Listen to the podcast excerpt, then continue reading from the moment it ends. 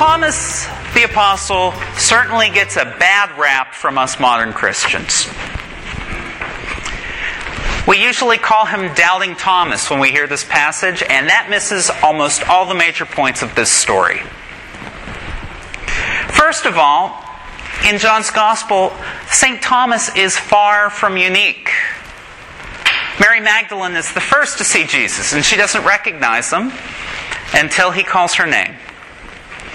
And then she tells the other disciples, and they don't believe her. And when Jesus appears to them in this passage, they don't recognize that it's him until he shows them the wounds in his hands. So, why would we expect Thomas, who wasn't with them, to be any different?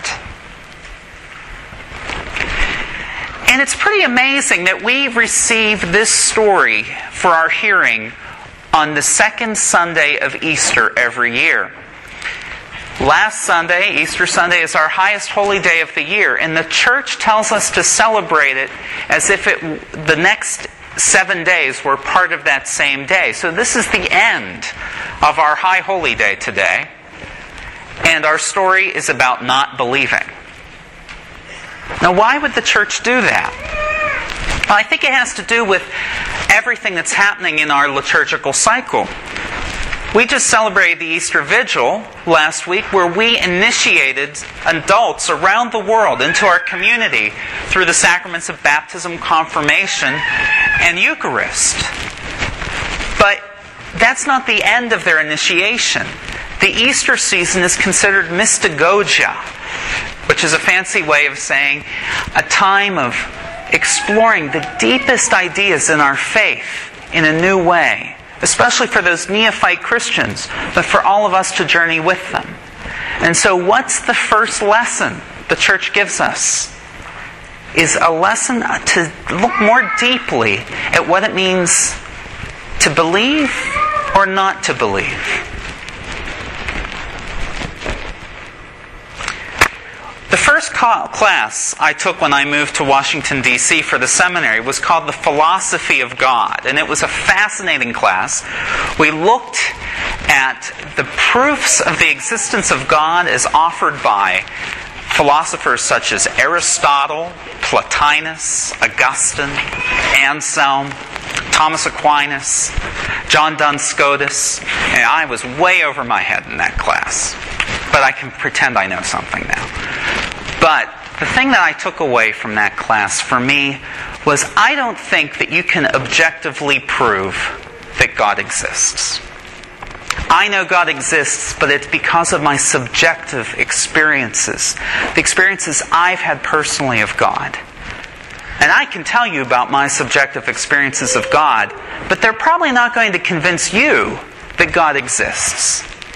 You will determine if God exists from your subjective experiences, not from listening to mine. But if we could objectively prove that God exists, it would no longer be an issue of faith. It would be an issue of science. But for some people, they think that doubt is a bad thing. I disagree. I think that faith requires doubt. That they're two sides of the same coin. If we can't objectively prove something, then there always has to be a little bit of room left for the possibility of doubt.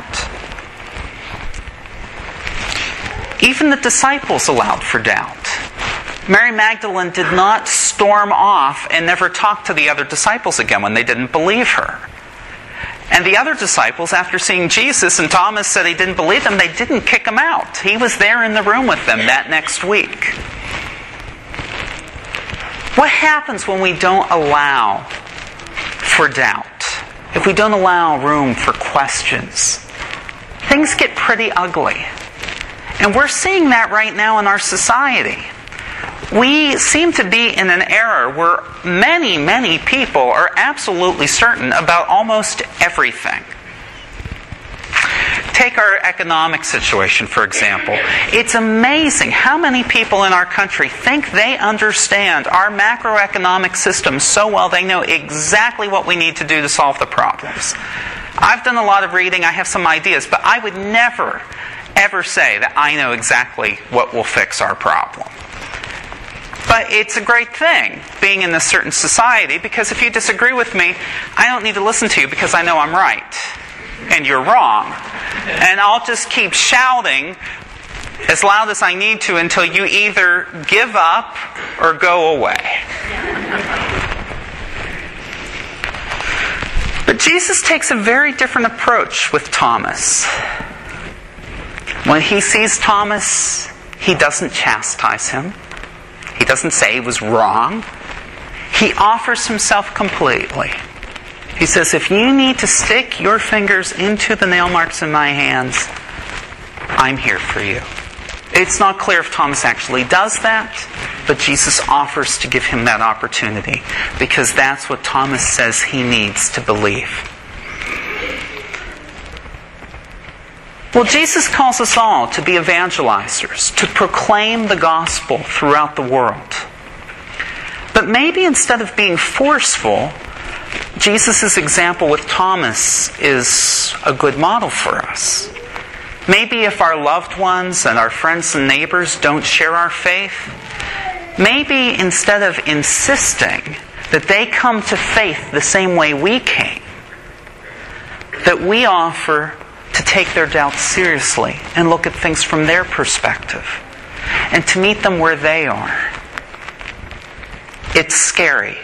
It's scary to take other people's doubts seriously. But some amazing things can happen. In the Gospel of John, the Gospel that is considered to have the highest Christology, the person who makes the most profound statement of who Jesus is, is Thomas, who calls him my Lord and my God. The one who doubted, because Jesus met him where he was. So maybe our prayer can be taken from the ninth chapter of Mark, a paraphrase. Lord, we do believe. Help our unbelief.